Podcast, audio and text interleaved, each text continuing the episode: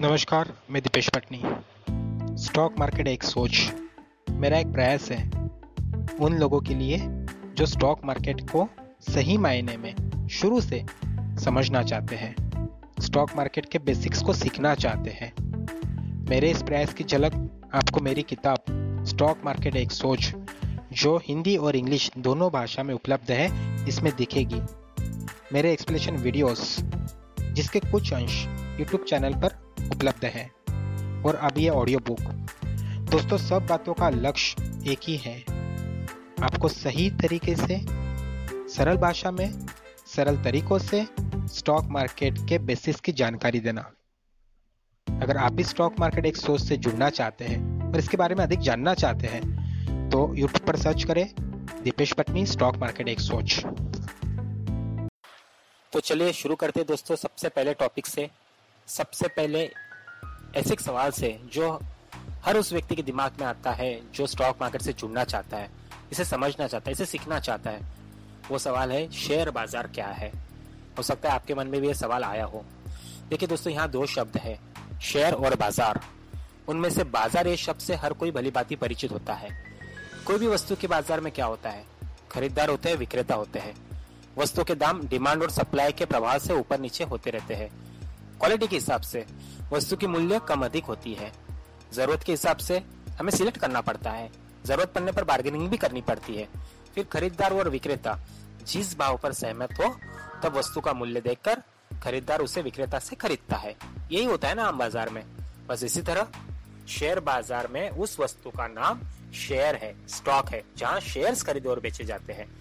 देखिए दोस्तों शेयर्स कंपनियों के छोटे टुकड़े होते हैं। स्टॉक और शेयर्स का एक ही मतलब है। शेयर्स को सामूहिक रूप से, शेयर को सामूहिक रूप से स्टॉक कहा जाता है। ठीक है? शेयर आपको स्वामित्व, यानी ओनरशिप मतदान निर्णय लेने और कंपनी में मुनाफे के लिए अधिकार देते हैं। एक सच्चाई जिसे आपको समझना होगा, वो है शेयर्स में निवेश। इसमें रिस्क होता ही है। रिस्क फ्री इन्वेस्टमेंट ऐसा शब्द स्टॉक मार्केट से मैच नहीं करता। यहाँ पे रिक्स फैक्टर जुड़ा होता है। अगर आप इसे लापरवाही से करें तो नुकसान होने की संभावना भी उतनी ही अधिक होती है। और इसके विपरीत, अगर समझदारी से, सही मानसिकता के साथ में, सही तरीके से अगर आप इसे करें तो ये आपको करोड़पति बनाने की क्षमता भी रखता है। इसके कई उदाहरण पहले भी हम देख चुके हैं। तो शेयर आपको एक और लाभ देता है, वो होता है डिविडेंड और बोनस के रूप में आपको आय देता है। दोस्तों, ये हुआ शेयर बाज़ार क्या है? बट इसमें से अभी शेयर पर्टिकुलर शेयर या स्टॉक क्या है, इसके बारे में हम जानते हैं। शेयर में निवेश की आशंका रखने वालों के लिए उनका पहला कदम शेयर को समझना यही होना चाहिए।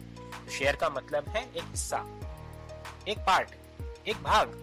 हमारे संदर्भ में एक कंपनी के ओनरशिप में एक हिस्से का मतलब शेयर है। शेयर किसी भी इंसान द्वारा कंपनी द्वारा, म्यूचुअल फंड द्वारा खरीदा और बेचा जा सकता है। जब कोई कंपनी में शेयर को खरीदता है, तब वो खरीदार उस कंपनी के एक छोटे से हिस्से का मालिक बन जाता है।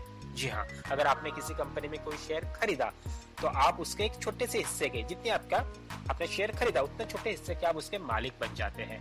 एक शेयर की कीमत कई अलग अलग चीज़ों पर डिपेंड करती है।